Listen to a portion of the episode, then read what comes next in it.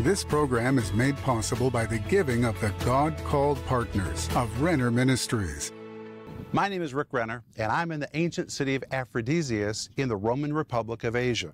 Aphrodisias was devoted to the worship of Aphrodite, who was the goddess of sex. And this is the ruins of the great temple of Aphrodite, which was in Aphrodisias. But all over the Greek and Roman world, there were temples like this Ephesus, Corinth, Pergamum, Rome. Everywhere you went, there were pagan temples. And in these pagan temples, there were sexual acts that were forbidden by Scripture, horrible sexual debauchery, meat being offered to idols, demonic activity. These were not places where believers needed to be. And the Bible refers to that in 1 Corinthians chapter 10, verse 13, when the Apostle Paul says to the Corinthians, whose city was filled with temples like this, he says, There's no temptation taken you but such as is common to man. But God is faithful, who will not suffer you to be tempted above that you are able. And now listen to the end of the verse. But will with the temptation make a way to escape, that ye may be able to bear it. That word escape is the Greek word ekbasis. The word ek means out. The word basis means to step. This word escape, the Greek word ekbasis, means move your feet and get out of there. A way of escape is your feet. Just as easily as you walked in, you can walk out. And Paul is saying to the Corinthians and to us, use your head. If you're in a place that's bad for you, it's a bad spiritual environment, or it's a place where maybe your morals will be violated, use your feet. God has made a way for you to escape, and they're located in your shoes. They're called your feet. That's the way of escape. Walk out, just like previously, you walked in. And that's why in the following verse he says, Wherefore, my dearly beloved, flee from idolatry. That word flee is a Greek word which means move your feet as fast as you can, which means when you're trying to escape a bad environment, you don't leisurely escape. You move your feet as fast as you can, you flee, you get out of there. And that's what I'm going to talk to you about today. Stay tuned for a teaching you can trust, a message that will inspire, strengthen, and equip you with vital insights and understanding from the Word of God. Here is Rick. I'm so glad you've joined me for the program today. And today I'm going to talk to you about how to resist temptation. If you feel like you've been unsuccessfully trying to overcome temptation, then today I'm going to help you know how you can conquer temptation. Now, there's all kinds of temptations, but today I'm going to give you a general principle, a general rule that will work if you'll do it and I believe it's going to really help you.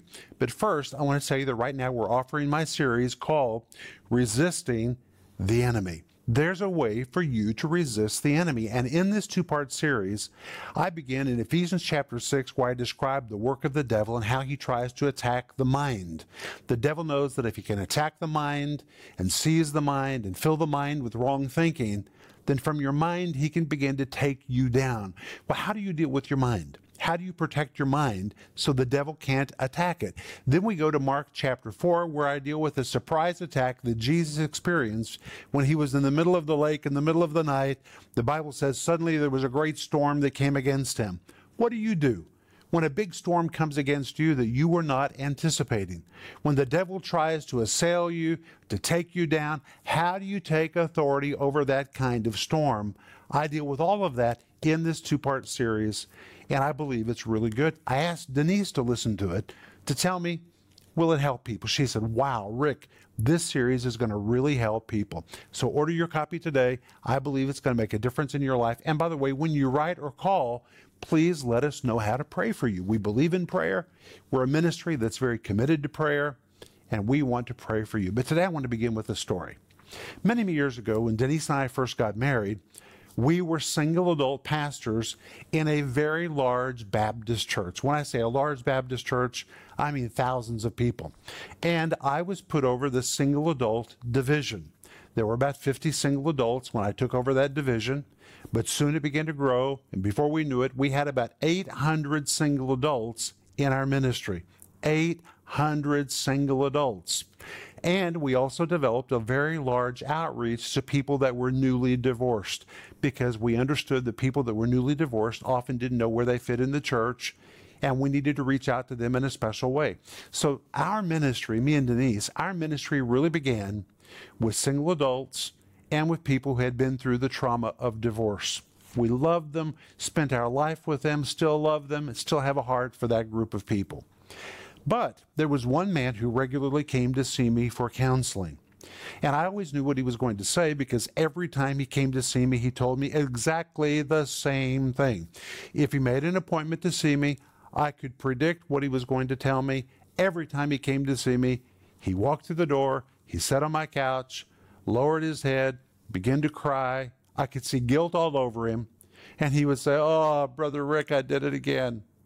I'd say, All right, tell me about it. I already knew what he was going to tell me. Tell me about it. He'd say, Well, I went to my girlfriend's apartment and I just didn't mean for it to go that way, but before I knew what happened, I was seized with temptation and we ended up in bed and sinned. He would say, Oh, I'm so heartbroken. Why did I do it? Why do I always do it? And I would pray with him, and together we would seek the Lord, and he would be better, and he would leave.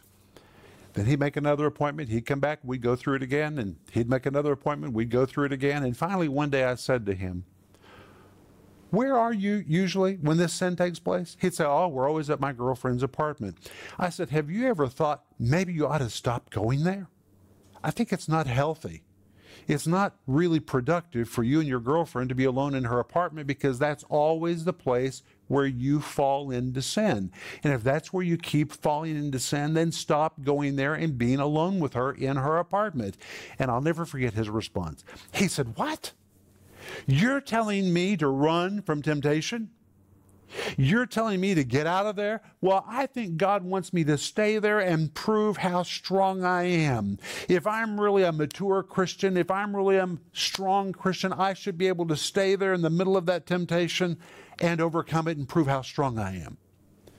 And I said, Well, friend, you're obviously not proving that. If your purpose is to stay there and prove how strong you are, you're just proving how weak you are because you keep falling into sin. You need to use your brain and get out of there. Don't go there if that's a place where you're going to fall into temptation. And you see, sometimes we just need to avoid places where we're tempted. We need to avoid things that tempt us. I'll give you an illustration from my life. I've been working on my health and losing weight and exercising, really working on me because I believe I've got a long race to run with a lot of people to touch, and I want you to help me. Be my partner and help me touch a lot of people with the teaching of the Bible. But because of that, I've been working on me. Well, I have one particular dietetic temptation. Now, if you saw what I eat, you'd be shocked. I'm so disciplined in how I eat. I eat very little. I eat very disciplined. I'm very serious about being in shape and having good health. But on Sundays, always on Sundays, I have one particular dietetic temptation. I don't know, do you have any dietetic temptations? Do you ever do really good on a diet and you're eating right and then all of a sudden you have a craving for something? Well, this happens to me every Sunday, and guess when it happens? It happens during praise and worship. now, why during praise and worship?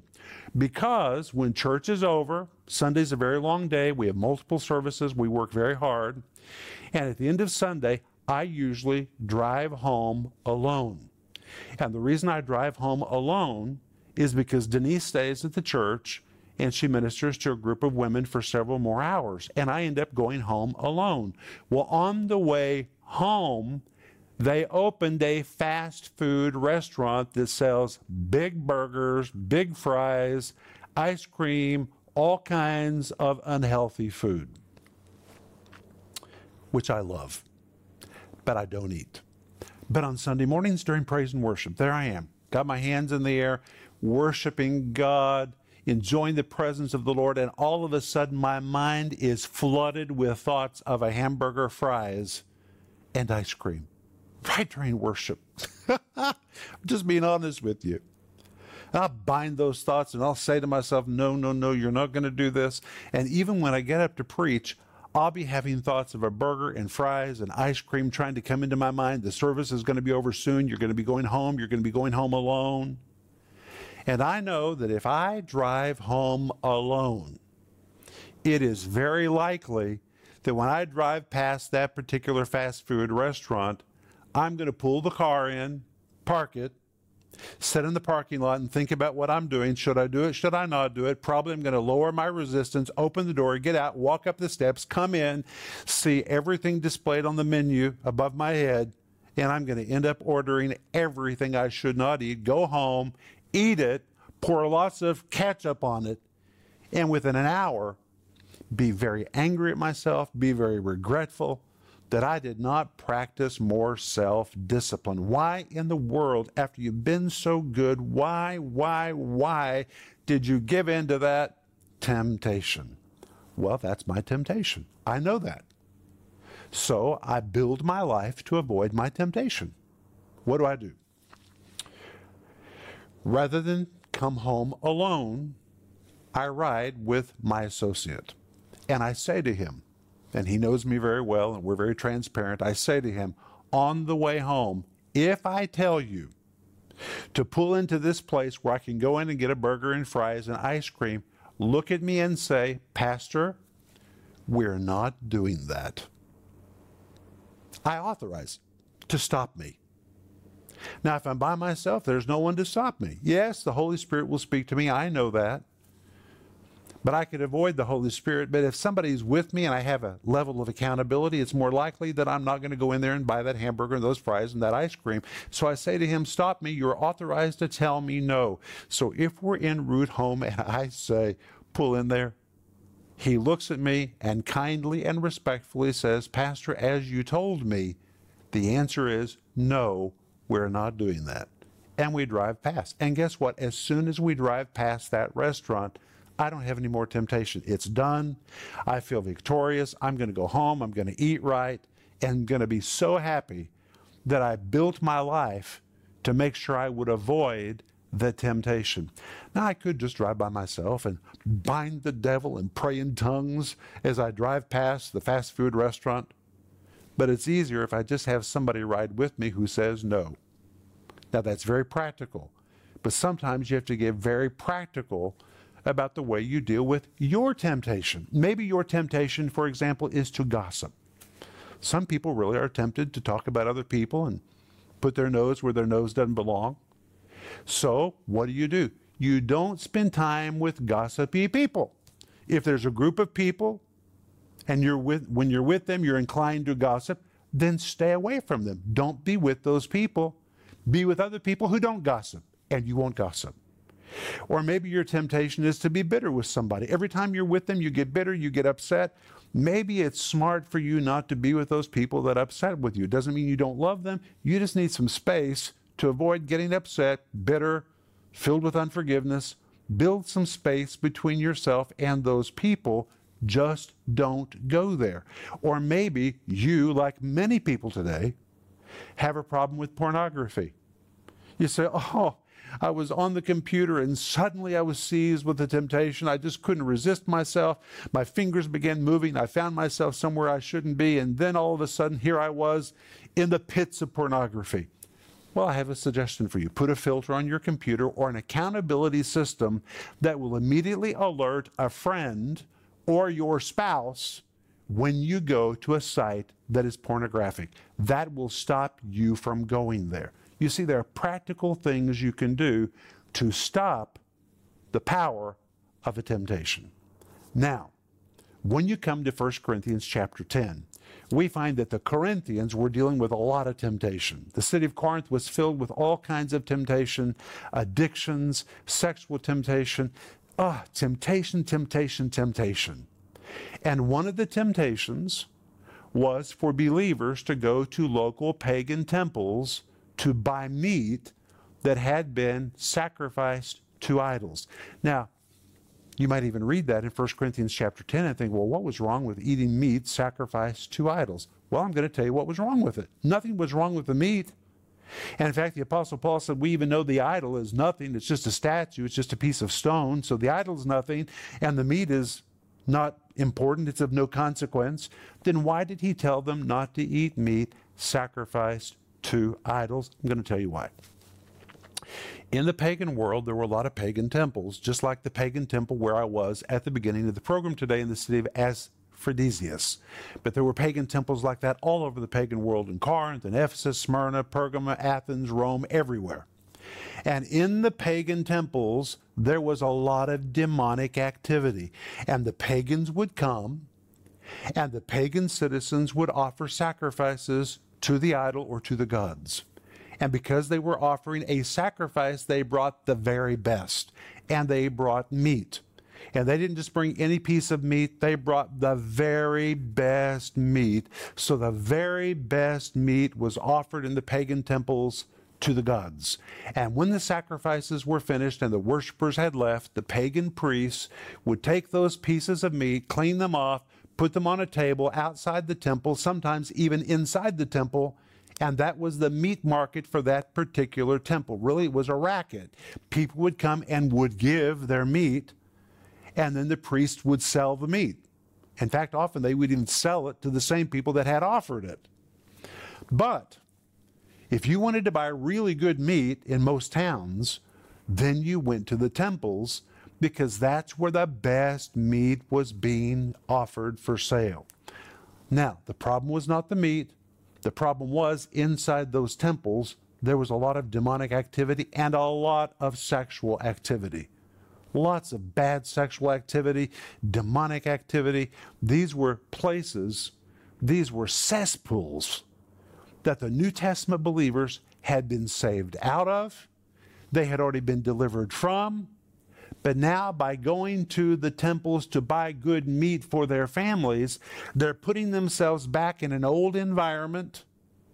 They're hearing sounds they used to regularly hear. They're seeing things they used to see.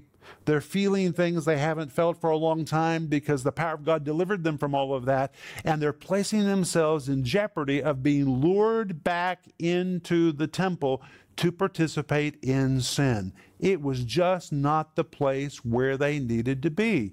And that's why the apostle Paul tells us in 1 Corinthians chapter 10 and verse 19, what say I then?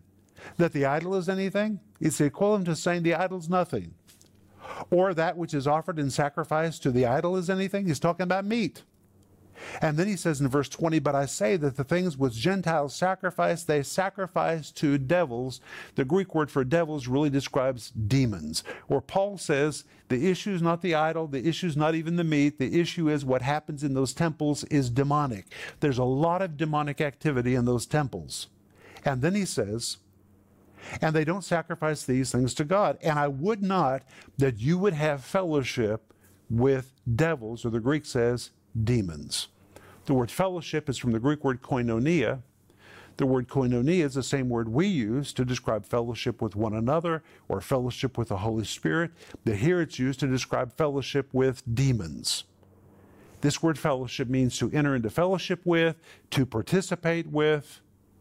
And Paul says, by going to the temples to buy meat, you put yourself in a position where you will become influenced by demonic activity.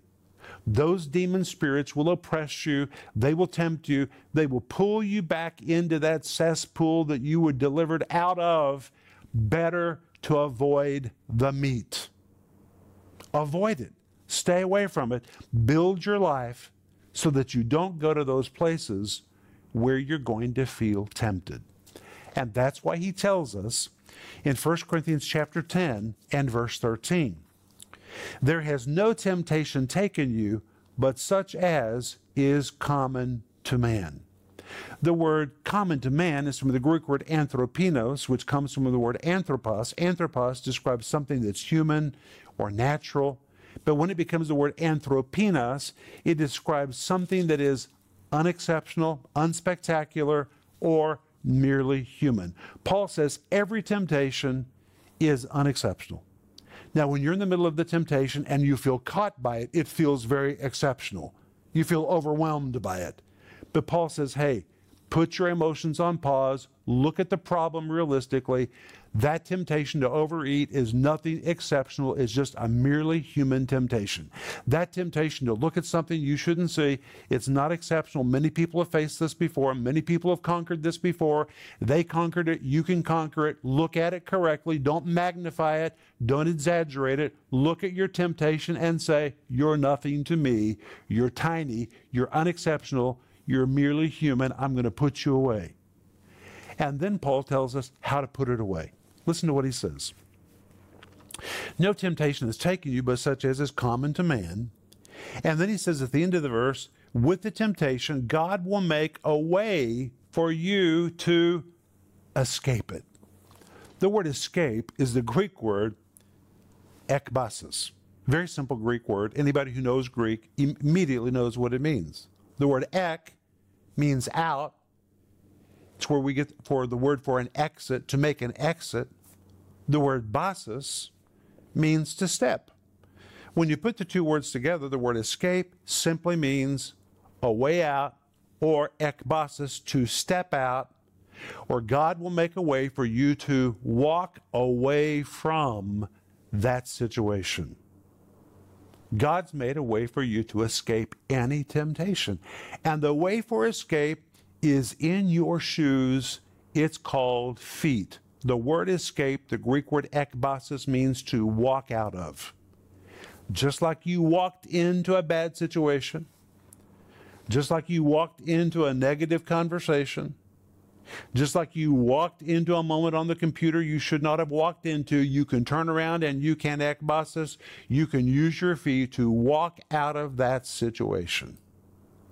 Now, interesting that most of us say, Oh, God, make a way for me to escape. God, have somebody call me right now to interrupt what I'm about to do. Oh, God, send somebody to knock on the door to interrupt me. Oh, God, do this, do this. Send a bolt of lightning, a flash of power, do something to deliver me. But the Bible tells us in 1 Corinthians 10, verse 13, God has made a way for you to escape ekbasis. That way of escape is in your shoes. It's called your feet. Pick your feet up and get out of there. Just get out of there. Use your feet and walk out of that place. And that's why in the following verse, Paul says to the Corinthians, My dearly beloved, flee from idolatry. Run from these places where you're tempted to sin. Run. In fact, the Greek word flee, the Greek word pheuge, means move your feet as fast as you can. It is a picture of a person's feet flying. His feet are never hitting the ground. He is making a dash to get out of that place. The mature thing is for you to avoid it altogether, or if you find yourself in a bad place, simply say to whoever you're with, you know what, I have something I have to take care of. I've got to go. Get up and leave. You don't have to rebuke them for being ugly or being gossipy, or you don't have to rebuke your environment. Just move your feet. Just get up and walk out just like previously you walked in. Just walk out. That's how God is going to make a way for you to escape. It's common sense. This is what most people don't want to do. They want a flash of lightning or somebody to call or knock on the door. But in fact, God gives you the power of choice just like you walked into something bad, you can walk out. Build your life so that you don't give way to temptation. Now we're out of time, but I'm going to be back in just a few moments and I'm going to pray for you. I want you to stick with me to the end of the program because I believe God is going to really touch your life today. Do you feel you're in a fight for your life? Is the enemy attacking your mind with depression, fear, or temptation? As a Christian, you don't have to accept it. You can overcome and resist the enemy. In our spiritual battle, the fight is not entirely against flesh and blood, but also against unseen spiritual forces. Regardless of what you are facing, Christ has already given you the power and authority to defeat the enemy every day. In the two part CD series, Resisting the Enemy, Rick explains how you can defeat the attacks that the kingdom of darkness tries to wage against your mind. With God given weapons and the knowledge knowledge of how to use them, you can win the battle for your mind. When you call or go online and order Resisting the Enemy, you'll learn how the devil continuously bombards your mind in order to dominate your life. But you can overcome by learning how to enforce our victory over Satan by submitting to God and resisting the enemy. When you choose to believe God and commit to His Word by resisting the lies of the devil, you can and will see your circumstances change. When you call or go online today, you'll also receive the companion book, Spiritual Weapons to Defeat the Enemy. This book gives you a fresh understanding of the armor of God, the spiritual weapons of war, and how you can defeat every lie of the devil and live in victory every day. Don't miss this special offer, Resisting the Enemy, and the companion book, Spiritual Weapons to Defeat the Enemy. Call now or go to Renner.org to order. Hey friends, this is Rick Renner, and today I am standing in the foyer of Rick Renner Ministries in Tulsa, Oklahoma, and I just wish I could pick you up and bring you here to see all the wonderful ministry that is happening in this facility where we receive thousands and thousands of phone calls from people just like you who reach out to us for prayer and for teaching they can trust. Proverbs 10:21 says, "The lips of the righteous feed many." And we know that's our job. Our job is to feed many. And I want to say thank you to you for everything you've helped us do with your giving.